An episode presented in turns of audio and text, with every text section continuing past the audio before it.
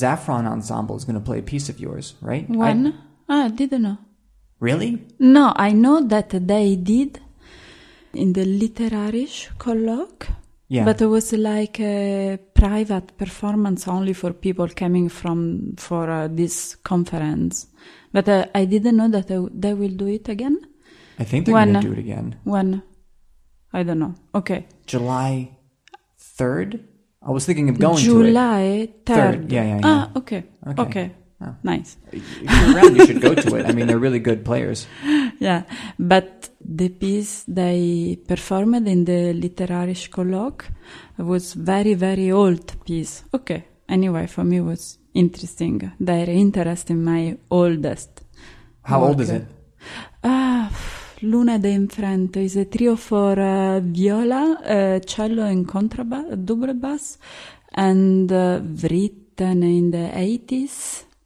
So it's one of the few survivor pieces because I have selected uh, my catalog and there are very few composition of that period that can be performed yet. And Luna de Infrente is one of these. Do you do that every once in a while? Do you just go through your catalog and you're like, I hate this, nobody can perform this. I hate this, nobody can perform this. Too much. How often Too do you, much. How often do you do that? Yeah, it's not a regular, it's not a law, but in the end, I think uh, every five years, I, yeah, I do something like a selection in the sense the score are there, are also published most of time. And uh, I keep a complete list of my work, but then I propose a sort of selected works. And when people is asking me directly, I, I can say, no, please, I don't want you to perform these old pieces because they are not anymore. Of course, they are part of my virtual catalog, but they are not anymore in the catalog I would like to present. What if they love it though? What if they like, oh, I heard this piece, I love it, I want to perform it. No, no. For example, now the Hochschule uh, of Karlsruhe, they wanted to perform all my solo piano works uh, written composed in the beginning of the 80s. And I told them, no, please, because uh, for me it's also a very important situation. It's a, a big festival of the Hochschule. And I cannot present myself with this kind of uh, composition. I'm very happy that I did. But now, for example, I would like in two or three years maybe to go back to this composition and to do a new version. And I don't have time now. And I don't want to present myself with a concert for solo piano composition. It's not my way to present myself. Okay. And they were uh, not so positive about my. What did they say? No, they say, so why not? We asked to Durand, everything is published and we have a pianist, we don't have a, but then in the end I think they will do a recent piece for uh, cello and piano that is a theatrical piece.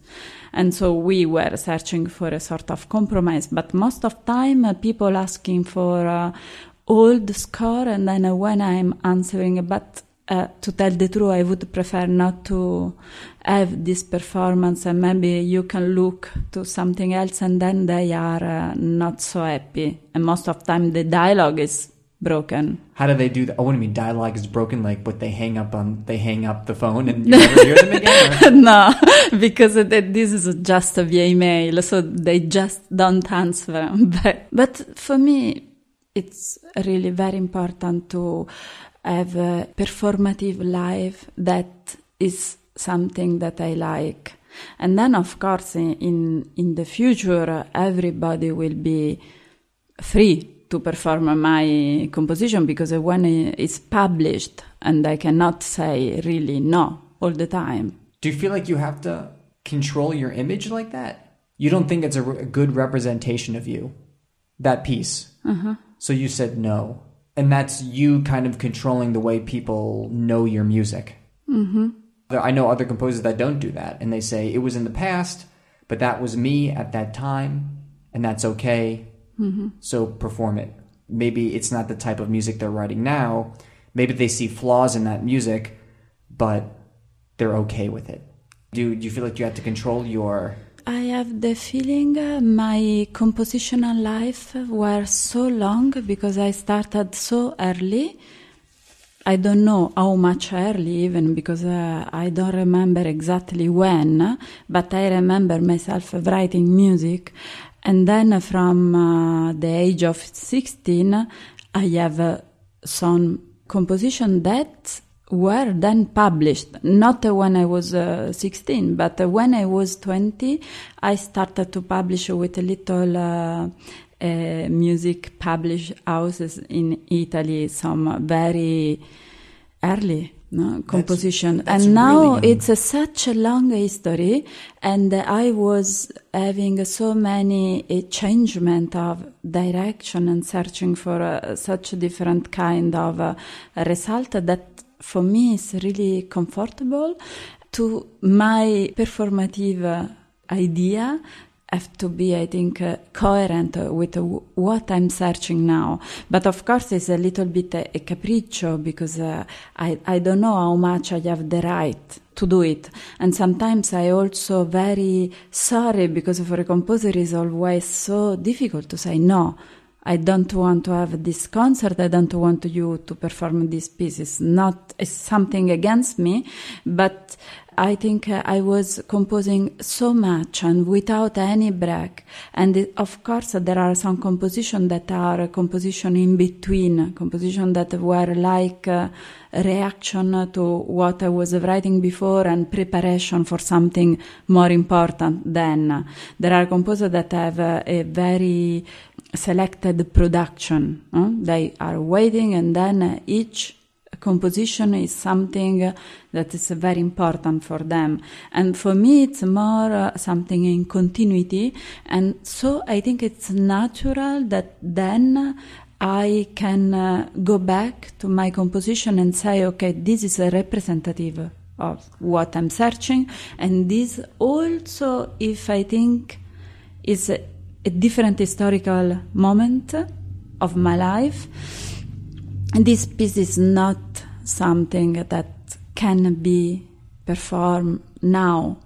And I'm a, a composer, active, and I cannot be so much far away from my music. So you write a lot of music then. Mm-hmm. So how much music do you write a year? I mean, like minute wise or How, piece wise. how many kilos? yeah. How many, oh my god. See, that's a lot. See, if you have to weigh it, that's a lot. Yeah. now, now in uh, the last years, of course, I had the chance to have uh, so many commissions that were completely in coincidence with my wishes. So many commission uh, of projects that I, I was thinking to do, and this pressed me to work so much. And uh, now, for example, uh, I just finished the second intermezzo for the Semperoper in Dresden, that is subplot, and the first in- intermezzo was Contrascena, and these two intermezzo are a part of a chamber opera that I will realize as a complete opera in one year, next season. But this was uh, just after a new piece for the Ensemble Intercontemporain, uh, starting from Debussy, it's a very complex uh, situation, very difficult piece. And now I'm already uh, working uh, on an action concert piece for uh, the Collegium Novum in Zurich that is also very difficult, complex instrumental theater. And I know that normally I should have uh, taken some pause in between these three compositions. And uh, every other composer maybe would. But for me, it's, it's okay because I'm feeling in a really right moment uh, and I have the impression that the, the um, tiredness I can feel is something that is somehow helping me to think about the new composition. That is also the moment, the day in which I'm feeling really tired to go on and of course all the work is completely slow and Yeah. uh, it's a, a strange rallentando of the writing not only in the uh, and so I, I have the impression that anyway in these stretched days I'm doing things that are surprising me compositionally and so I'm not stopping. I, I will not stop because I will start this big opera for Mannheim and I'm late. So I know that in front of me there will be two years of very, very intensive uh, compositional work. So the exhaustion is what inspires you? Somehow it's a sort of uh, waves coming uh, and coming back in which I can uh, have a different uh, level of reflection on what I'm doing. But of course, a composer can uh, have a, pause, a break, and to do some uh, reflection about uh, what. When, when was the last break you took? Ah, yeah.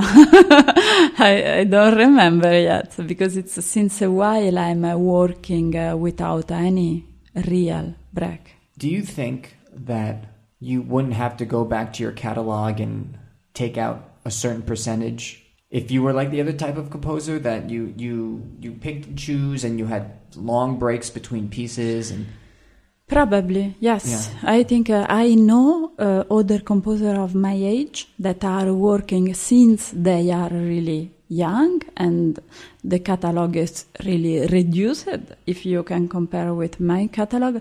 And I know that they were really taking uh, a sort of strong, uh, dark pause in between the pieces. They are still. Uh, performed in all uh, the period of their production and i think uh, of course can work much better like this but it's something that a composer cannot really decide because for me you can uh, decide. Why can't you decide that? No, because for me, the, the writing, I can uh, write music if this is something in continuity, if it's something uh, that is coherent uh, and is daily. If not, uh, uh, I have problem in my connection with my writing. For me, it's really important that it's something like a daily exercise. Of course, now I'm here in Berlin. I'm doing. Uh, I'm not working. I'm just attending the new opera of Helmut Oehring. This evening, I will listen to recitation of Aperghis. Tomorrow, I have meeting in Dresden, so it's again a day without any writing. So it happens, but in general, it's very important for me that I can uh, do it every day, every day. So of course, every day doesn't mean that I'm uh, writing, uh, but I'm staying with my score. I'm listening and thinking and making sketches, and then writing also definitive parts. And it's such a long, complex work, and I need it every day. so you need constant you need a constant connection to production in your life what would happen to you if you took a break I don't know because I don't remember since I was 16 year old. oh my god I don't remember. Uh, ah, yeah, I remember. The only long period uh, that I had without to write uh, music was the year I spent in the IRCAM in Paris for the cursus annuel. Uh, because it was such intense program of uh, different stages and then uh, all the programming attempt I did uh, and with I, I have to say very interesting people that were they were really capturing all my attention and I was having really no time and no energy to compose but this for me was really a trauma a traumatic year because of this I was apparently very excited and happy to be there because the IRCAM is like uh, a swimming pool, and when you go inside, you, know, you I, have the impression, but I I am a fish. Why mm. I was not all the time inside this cold, uh, nice water swimming here? Yeah. Because it's uh, like a paradise for a composer. I, I, think of it as a toy store for composers. No, but I was having the chance to work with really interesting people doing special research on that time. And then I met Tristan Murail, that was also very important for me as a professor of composition. But in the end of the year, I was producing just a piece for uh, viola and electronics, nothing that I cancelled suddenly from my catalog because I was not at all happy about it. So this you spent a year working on one piece and then you canceled yeah, it. Yeah, yeah.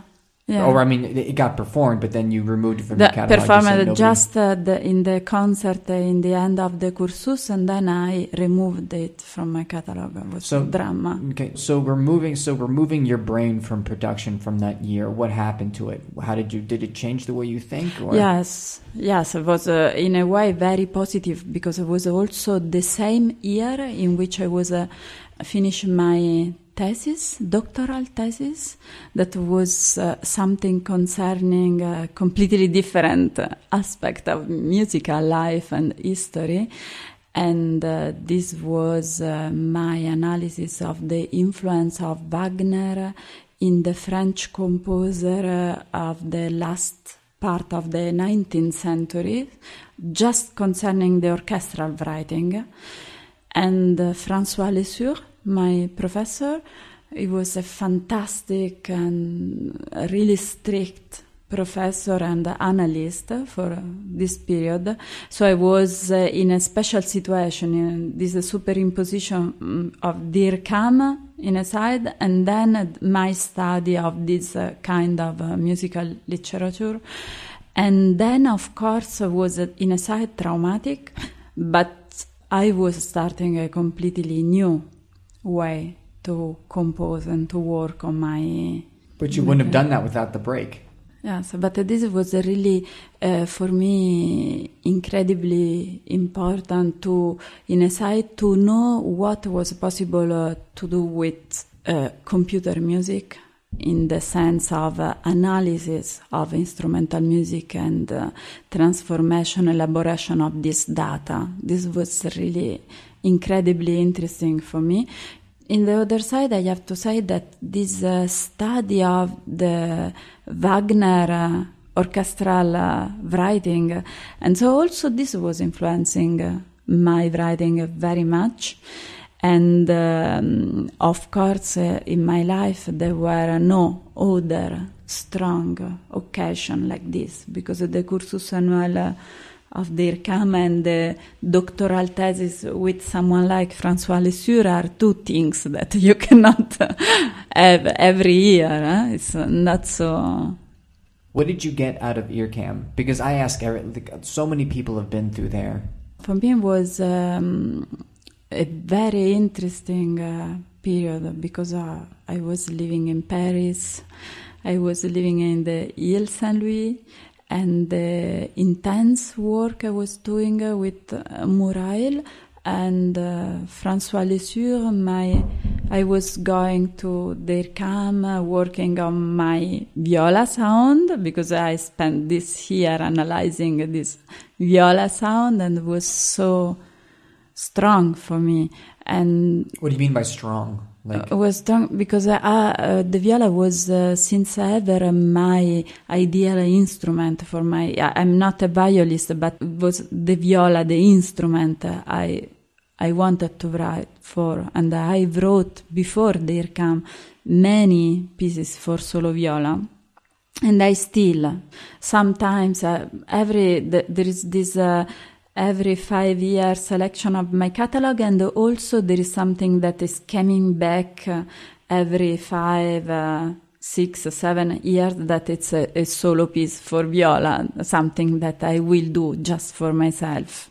And it's very very important for me. So this year spent to analyze the possibility and the reality inside the, the viola sound and what I could have done then as uh, elaboration of this sound, but especially what was inside this sound was for me fantastic. The reaction was dramatic because I was not working for myself. What I have done was exactly the opposite I would have done. But I think this is very important in the life of a composer that you are searching for something and you are not able to realize it.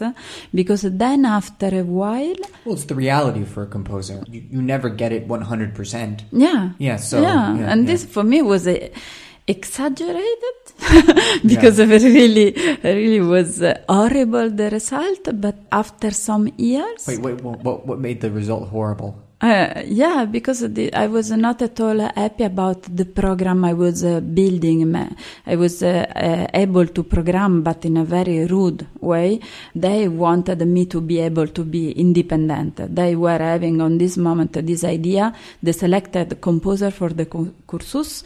They have to be composer in the departure of this, and then they have to realize a sort of uh, independence and to be able to program themselves the instrument, no? the the program, so that you can have the same. Uh, yeah, skill, but also liquidity on your what you are doing as a composer when you are writing, because uh, you know all the technical stuff you need, and you can go on, you can write, and they would have liked us to become uh, people able to use the informatic electronic elaboration on the same way, like a compositional way. But of course, uh, in one year was impossible. For me, was impossible, and I was not at all happy about my own programming of my piece. And this was really big lesson because I decided, okay, there is something that I cannot do. I would never reach the same level in programming uh, the live electronic that I have in writing my music. So I needs to be helped. This is clear. This was clear for me that it was impossible to do live electronics without but, someone helping me. That's interesting. But all that time you spent learning how to work that program, you didn't consider that composing.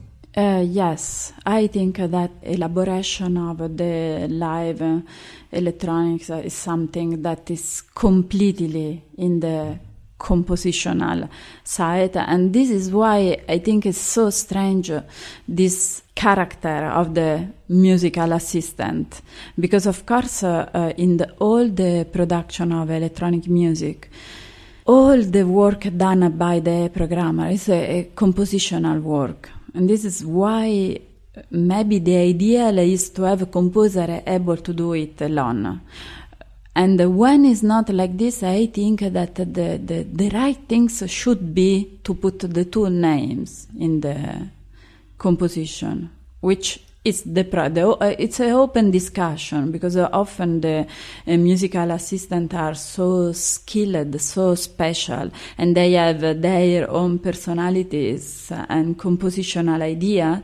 And I think that it's not possible to say this is my piece when all the live electronics is programmed by another composer. Yeah, but I think that's I I think that's if if you say that that's not my piece and it's a collaboration, mm-hmm. that's fine.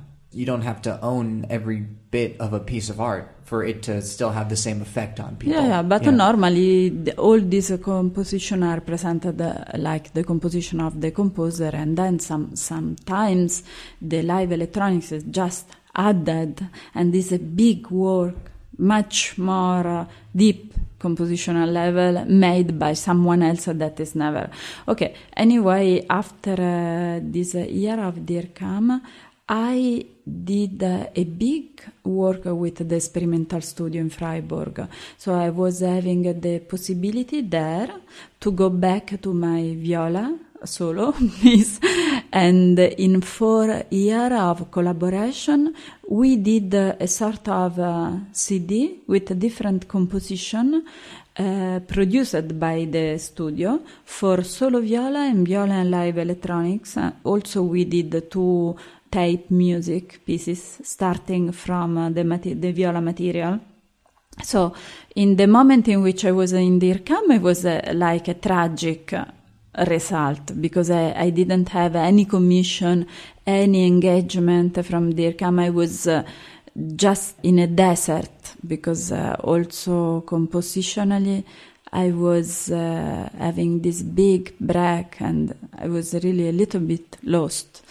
But then I can say all I have done on this year was having a very positive uh, consequences in the other production in the future. For me, it was good. But right now, I mean, I'm going to say this one more time. I mean, right, right now, your life doesn't have the possibility for you to take a break and have big, important consequences for future production, right? Because you're going and going and going and going and going. Yeah, and going. but I think now after this, uh, because I, I, have to finish the um, composing uh, this uh, chamber opera, Metastasio for the Semper Opera, and I will do this big opera for soli choir orchestra uh, with the libretto of Ermanno Cavazzoni for Mannheim, and then I'm not taking other engagement because uh, I think after this uh, big engagement, because to write 90 minutes of music for orchestra, choir, so it's such a big thing. And it's like to enter a tunnel and then in one year, one year and a half, I will be again uh, somehow free and I don't want to decide now what I will do. So I'm uh, somehow projecting a sort of break because I'm not taking, uh, not accepting a commission for after. Okay, right. Because I think I will be a completely different person, a completely different composer, because the, the one big opera can change a composer. It's not only the composer doing the opera, also the opera doing the composer. And uh, I'm so happy. I'm in the beginning of this experience. And I feel that it's really the, the real moment that I'm super prepared and I want to do it. But of course, this will involve all my energies, all my possibilities. Uh, it's the maximum I I'll, can do. I'll be interested to see how happy you are at the end of this project. I'm probably not as happy as you are now. I would have to, I would have to guess. I don't know. I, I don't know. This is going to sound kind of weird and abstract, but what do you actually consider composing then? Like, do you consider, because for me, that IRCAM experience, like you learning how to work a program all day mm-hmm. and gaining the facilities to use that and apply it to the viola. For me, that counts as composing. Like for for example, like what I'm doing, I'm running a piece for two pianos and two percussionists right now. What I'm doing at the moment is just recording samples of inside the piano sounds. Mm-hmm. I go to a studio, I have a grand piano, I put a microphone in the piano and I record these things and then I save them and I listen to them later and then I get ideas from that. For me, that's a day of composing. Even though technically I'm not really doing anything so creative that day, I'm just collecting samples. Mm-hmm. I'm still kind of processing stuff and getting ideas and although I haven't written any notes down on a page or actually any music yet for the piece, I'm still composing. Is that the same for you? Like, what do you consider composing? Do you consider the preparation of a piece composing? Yeah. Yes, of course. Everything. Uh, when I do something with live electronics and collecting a sample, it's it's very important compositional moment for me, of course. But uh, I'm not uh, having uh, the live electronics in everything I'm doing. But so, other pieces could be like you're writing an opera and then you kind of spend the whole day. I mean, I'm doing a hypothetical here. I'm not saying this is what you do, but you move things around on a graph. You're coming up with large scale forms. You're you know, taping large pieces of paper to the wall so you can see the whole thing. Yeah, of Like, course. that's The composing for you, composition right? of an opera is such a complex uh, Yeah. a situation that is involving also so many people around you. First of all, the dialogue with the librettist. That is really important, but not only with the librettist, but also the dramaturg. So it's not only preparation of material, but also the kind of uh, discussion that is around the subject, around the development. All this is influencing uh, the, the the score, of course, and this is why for me it's a, such a special experience because it's also a social experience. I'm not alone with my piece for solo viola, but I have to say that also uh, when I have worked so intensively for four years with breaks, but, but in a sort of continuity with the experimental studio of Freiburg, as there was a sort of a community around my production, the my the assistant, the performer, because it all was in collaboration with Reinhold Braig and with uh, Barbara Maurer as a violist. So we were quite uh, every day together. And also, this was very interesting for me because I was not alone in my studio and I was searching for a special language because it's a compositional language the moment in which you are um, discussing things with your team. It's something that is part of the composition, but is something for which you have to develop a special communication. And you are building this alphabet of communication with the people that are supposed to produce with you something. And so, yeah, in the case of the opera, it's so many things uh, because preparation of musical material and uh, also I consider uh, a very strong compositional uh, phase the listening I'm doing. There are some uh, opera that are uh, some existing scores that are very important for me. And uh, when I'm projecting myself into such a big project, everything I'm doing is something that will have uh, consequences then. So I consider all this, of course, composition. Yeah. Yeah. yeah, yeah. so that's okay. That's that. That makes Yeah. things a little bit more acceptable for me. The way you work. Like I thought when you said I have to compose every day, you sat down every day Yeah, and wrote down dots on a piece of paper. Yeah, But- of course, because every day there is also something like this, of course. Oh, okay. Uh, well, every I'm- day I'm- or quite every day. It's a some the all the different way to search for uh, this opera are somehow in parallel. But of course, to realize a score that involve the public for uh, maybe three hours of their life because the, you have opera, sometimes you have breaks, is something uh, that needs a lot of time to be realized. Yeah, because yeah, sometimes a composer like me, for example, sometimes you are blocked on a bar for two days. You are working on one bar that is just a fragment of second, Yeah, yeah, yeah. and you know that you have to reach a complete evening. Oh, I just spent seven hours on one three thousandth of the opera or something like that. Yeah, Oh, and God. it's normal, and I like very much this timing of the because uh, of course the opera, the music theater is a question of timing. When it's working, it's working because uh, there is a, a strategy on the way the composer and the librettist and all the team are presenting the things, uh, the way the public is involved in going inside something that is not just absolute music, but is involving text and visual apparat. And um, yes, there is a moment in which everything is a sort of uh, enormous slow, slow down because you are uh, on a very special in a particular things for hours. So you have uh, a, the timing of your composing and uh, your switching switching text and uh, information and discussion and composing.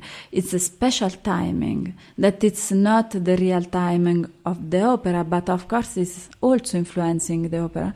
And uh, for example, it's very interesting for me that there are some composers that have uh, suffered more than other that are more sensible than other for this kind of compositional timing. Wait, say that again. I don't understand that. Yeah, for example, Wagner was also saying the time I'm taking doing this score. You can imagine how much time Wagner was then alone in the table writing every pitch. It's a time. It's a big time. And he was saying, okay, I can see my work the result of this compositional time. I see in my score where my compositional timing left a, a track, something that it's like stones. And I have also this uh, impression that the timing of my composing is something that I can see then in the definitive timing of my theatrical works. And this make the composition alive, like something like a happening. Yeah, For me, it's it- live. Believe it or not, I think actually your lifestyle of composing so much, it's much easier for you to create an internal connection to the actual timing of the music. Mm-hmm. But if you're writing a piece, if you're doing 30 minutes of music a year, Mm-hmm. and you're spending all this time, vast amounts of time on this one little thing, then it's actually hard to feel. I mean, you might, doesn't mean you're going to get the timing wrong for Mm-hmm. the piece, but it's uh, much harder to feel it intuitively. Uh, it's not question of speed because but it's question of, of continuity it's a question Yeah, maybe that's a better the way of putting it. Yeah, yeah, compositional yeah. act is part of the, your daily life so your life is that also with some uh, recurrence or uh, strange moment or moment in which you are out you go to a concert and so but you know that daily you have this contact with the score that of course can be seen uh, like illness from most of people but for me it's something quite normal. I think uh, could be also that a composer uh, writing very few pieces in the whole life can do fantastic things. And there are big composers that have uh, stopped it for years to write music. So something uh, completely personal like life is something different for uh, everybody. And this is not affecting the quality of the result. But of course for some composer it's very important to have a continuity and for some others it's not so important. This is just uh, something that is originated by how to say an orchestra of different elements of course you have to be able to organize also your life in a way that you can work. And not for everybody is possible. And you have to take many decisions when you are very very young for example. And not for everybody is possible. And i think i was able to take some strong decision because uh, I remember when I decided I will be a composer, and this was uh, a decision forever. Was clear to me, and still now that so many years are passed by, I don't see any other uh, real uh, reason to wake up in the morning. Oh, Jesus. That's terrible. Wait a sec. Don't you have like a husband and kids, and don't you have like a? You don't you wake Yeah, up to them, and you're I like, this is good that. too. I have everything, of Okay. course. Yeah, yeah. No, of course I can say this is a period in which I can say I'm happy in my private life, Yeah. for example. But I cannot say I'm a happy. I'm a happy composer. Everything is going so well in my private life, but this is completely independent from my decision to dedicate myself especially to this every day. They don't There affect is- one another. They don't bleed into one another. Your private life. I'm gonna have to get into your private life, but like whatever is going on in your private life doesn't affect what uh, your composing does. I You've think really yes, but it's uh, like no- nothing um, that you can see directly, nothing that is so evident. But of course, yes, I, I have the feeling that in this moment, the way my private life is going so well, I'm, I'm so happy because of the family, of course, but also the configuration of people around me in different level of uh, intimacy and friendship is so going so well that makes me maybe more uh, positive and calm and uh, to say self-convinced about this big work I'm uh, trying to do now. That maybe then is a catastrophe, the opera. that is not, I think, not influencing the quality. Again, once again, the continuity and the life organization, uh, your daily life, your uh, opportunity to be happy and to have some uh, positive things from the other around you, of course, are influencing your work, but you cannot affect the quality of the work because of this. These are two completely different. Okay, I uh, see what you mean. Yeah, yeah, Mm-hmm. yeah, yeah. You think that has to do with you moving to Germany? So my I mean, we, we this is. I mean, just let me preface this. We we actually did an interview before, and then we talked about this a little bit. Mm-hmm. That you were in Rome and then Salerno, was it or something? Yeah. And you were teaching there, and you were talking about, oh, there's no opportunities in Rome. It's not a good. Mm-hmm. Yeah, it's not a good place. And then almost every project you have going, like this opera and uh, this concert you just had, you had a piece at MaerzMusik and all, all these opportunities. I think they're German. They're all German based, right? Neue Vocalsolisten Stuttgart. You. Yeah. you you do a bunch of stuff Yeah, for for me, the, the meeting uh, with the Neue Vocalsolisten, uh, this was very important for me because it was the beginning uh, of uh, a strong relation with uh, a ensemble that is an ensemble of contemporary written music. It's a little bit my family, you know, the written, contemporary written music.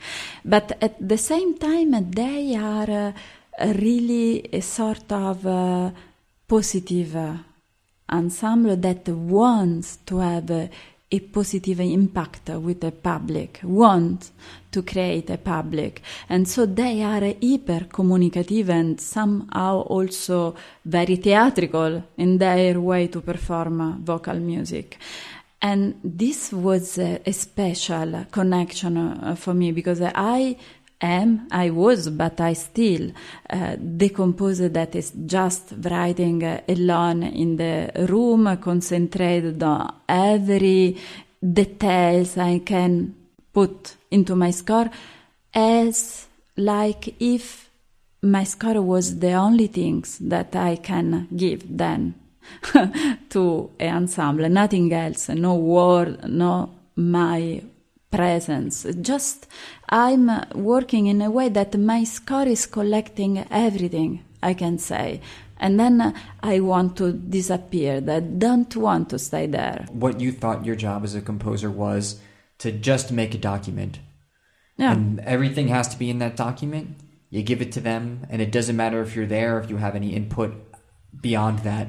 Yeah, but right? with them somehow it's like this. But with them, I was really, uh, I was really lucky because they take my scores and they add everything that I cannot, in the sense that they want my scores to be hyper communicative with the public. They have the right uh, attitude and personalities to do it, and also in a limited world like contemporary music, uh, you can have a public, but not such a stadium full of public, of course.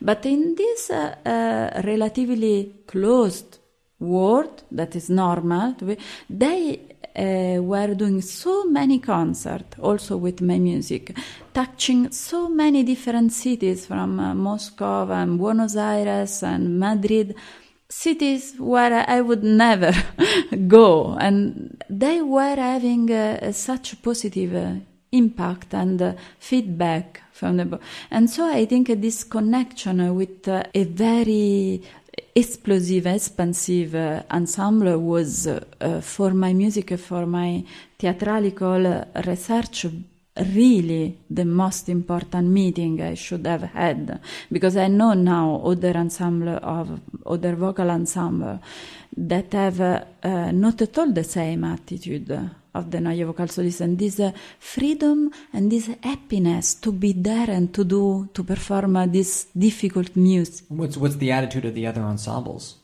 So they, if uh, we can speak about uh, Hilliard Ensemble or uh, Well, you don't have to mention names. I mean, Schola it's just, yeah, Heidelberg or, uh, for example, uh, the Nordic Voices also would like to have a new composition from me, but they are much more uh, uh, serious in a way, much more connected with the score. They feel themselves much more reader of the score and they want to be of course precise and they don't want to expose themselves as a performer. Yeah, yeah, and the yeah. Neue Vocalsolisten uh, have something different because they want to be also strong at performative level. They pressed me to do more and more theatrical music. They wanted me to to write pieces in which their skills and their personalities and their uh, way to be in the scene Not, was they're not saying write a piece. They're like write a piece for us. yes Yeah, yeah. but also in a way to expose them to create a sort of musical exposure of someone that is not uh, the same out to be uh, I'm a, a improviser, I'm a performer, I'm a vocalist. No? In contemporary music, there are many, many, many nuances. They are not vocalists in the sense that they are not people using their voices in order to present themselves as performer composer, but at the same time they have this attitude and so together with them my music was more and more theatrical in the sense that was more and more connected with the virtual presence of characters and uh, with a sort of a libretto so every piece i wrote for them it's somehow a little opera in theory Yeah, yeah. this yeah. is why I call it the dramaturgia because without scene, without costume, but the public suddenly receive this information. They are characters.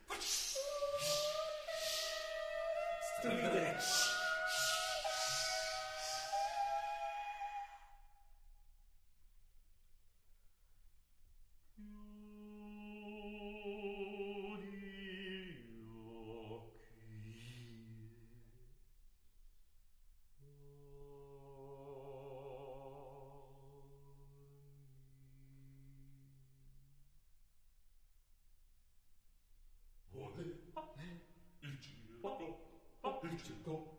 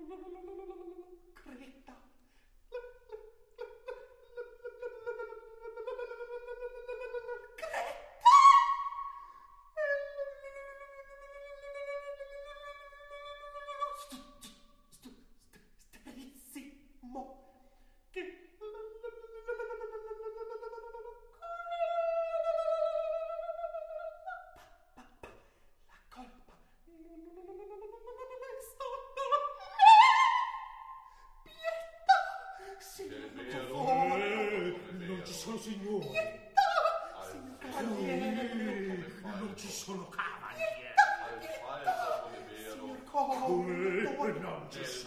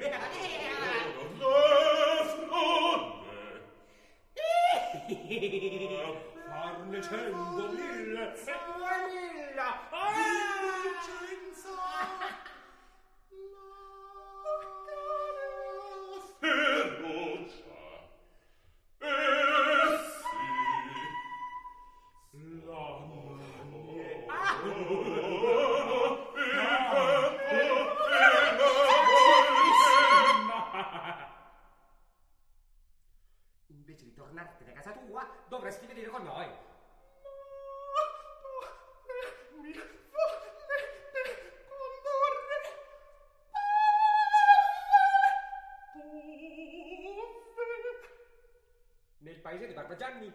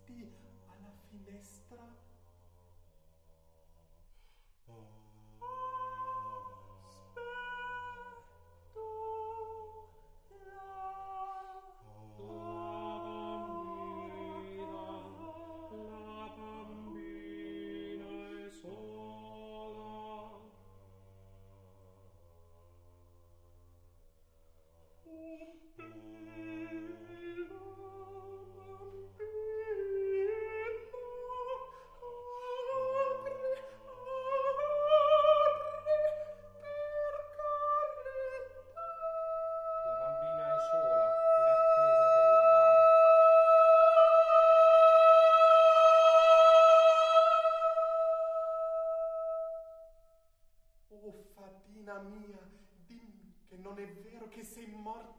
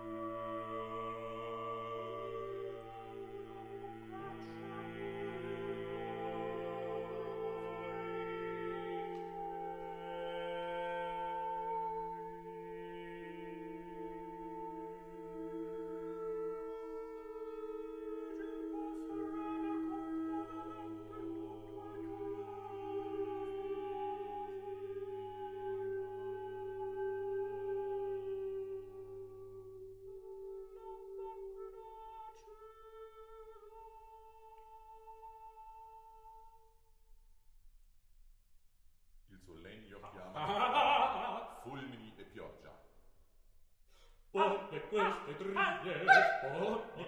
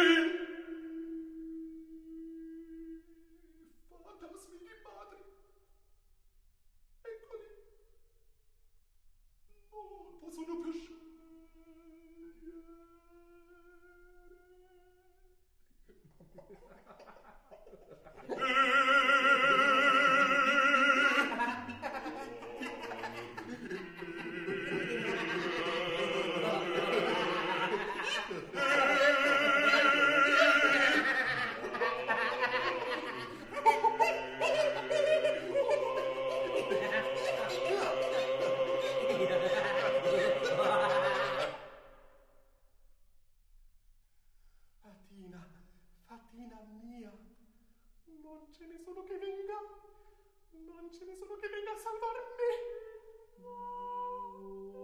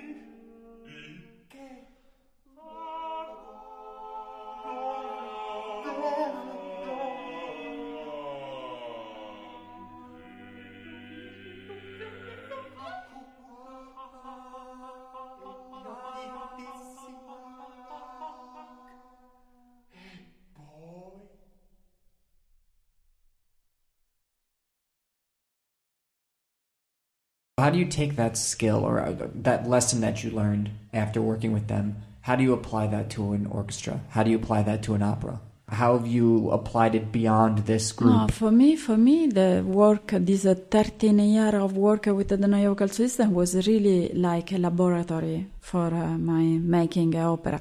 Bec- and uh, I, I can see now that also when, uh, for example, in the first intermezzo for the Semperoper in Dresden, I was uh, been obliged to work with opera singers, but then the work I've done with the Neue Vocalsolisten and the, the um, fantastic seances we have had uh, before the first performance of a piece, the discussion with them, the analyzing of the score during their rehearsal were, was so strong for me that now also when I work with opera singers, I have the feeling that I can go deep and search for something uh, that I was searching with the Vocal Solist and, and I can apply somehow this. But uh, your question is very interesting because the, the, I'm searching for something else now.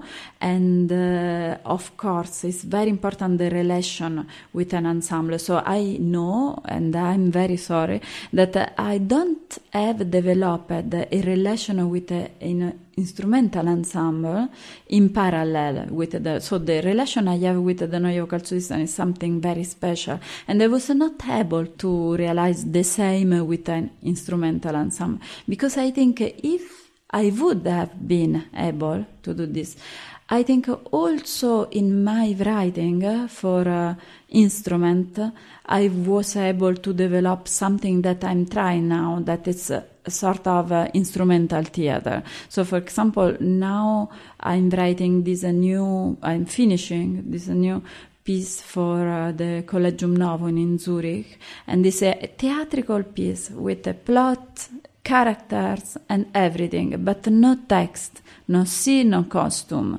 Every performer, every musician is a character, and this is clear for me, for them. How many players? So they are some soloist, the trombone, uh, contrabass flute, the cellist, and two viola players. And then uh, I have a sort of 10 uh, musicians acting like percussionists. But they are not percussionists, so their way to be percussionists are, is really reduced to very few, few instruments and not traditional. Uh, Do they know you're going to do this? Yeah, yeah, of course. Okay, This is and a they're- commission, they're- and they know that it's a, a theatrical piece that will be performed together with uh, Pièce de Chair de Bussotti. That was also a very interesting attempt to do music theater in in a normal concert. But now, for me, it's the first time I'm doing it without voices because Bussotti was developing this kind of uh, instrumental theater, but of course, uh, the, there was every time voices or anyway text. And now, on this case, for me, it's the first experience.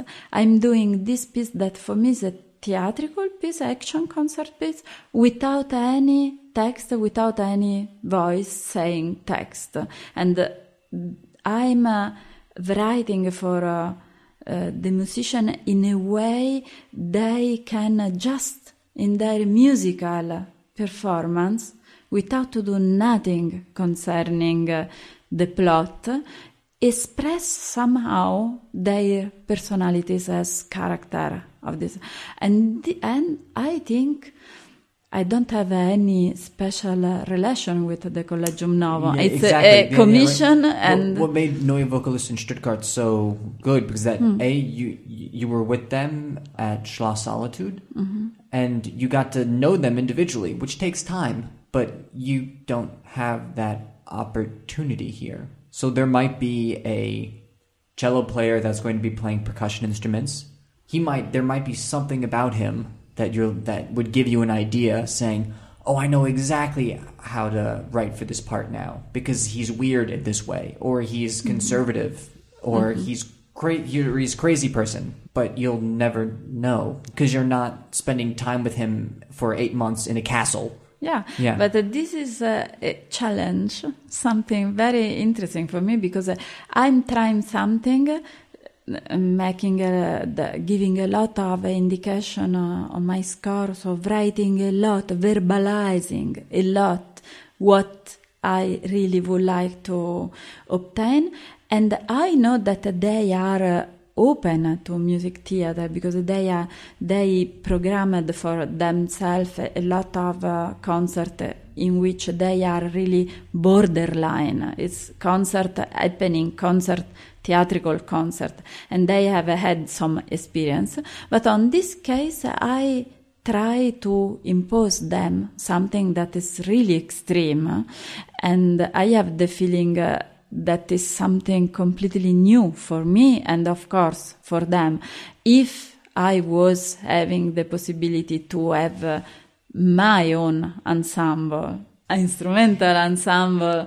And to uh, Yeah, yeah, and to experiment this kind of theater of course uh, also for me could have been much more simple. But i think this is a new step for me and it's very important to do it before the opera because uh, I will try it. I don't want to have the orchestra in the dark and then people uh, shouting on the scene. No, this will not be my opera. Mm. I want to theatralize the fact that a lot of musicians are pressed together and no one know why they are inside the dark mm. space. it's a, it's a I, I I agree. Okay, it's a new step for you, mm. but it's a step that's necessary, and it's a step based on practicality and not ideology. You know what I mean? Like the ideal situation is for you to get to know every individual player, yes. but practically,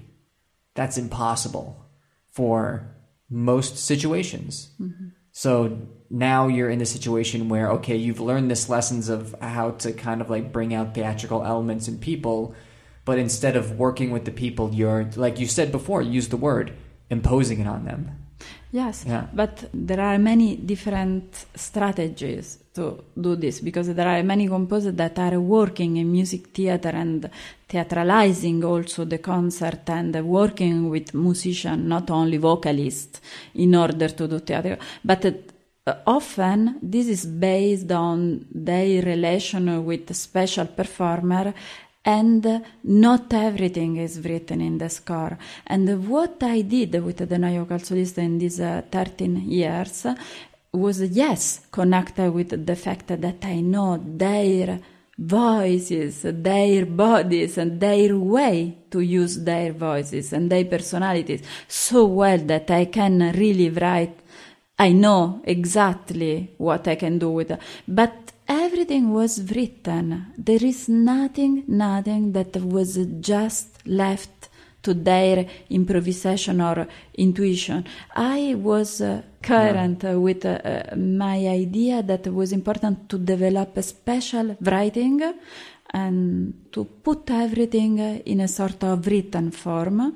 And so now this experience is helping me a lot because the, what I'm doing, okay, I, I verbalize some indication in the sense I try to say to the instrumentalist what is my idea behind what is written in the music, but at the same time there is nothing that they have to improvise. Everything is completely written, and uh, I think that this is a chance because uh, in the moment in which they are open to decode everything is written in musical term in the score because uh, i think the musical writing uh, is one of the most fantastic invention of humanity so you have this code uh, of course it's a symbolic code no it's a a forest of sin that you have to decode because you know the keys to, to open everything. But it's such a strong tradition that it's now universal, we can say, no? This kind of uh, vri- musical writing. And I, I'm quite positive because uh, I think that when a musician that is prepared for contemporary music, so for reading something very complex sometimes, very, uh, and can read the score, and the score is able to, if I'm able to write down everything I would like to obtain, and then you know the dramaturgy behind what was my meaning, I think we can reach maybe not the realization I can have with the Neue Vocalsolisten, but something that is for me really super important step now. Well, I think that's a good place to end it. Thank you for doing this. Okay.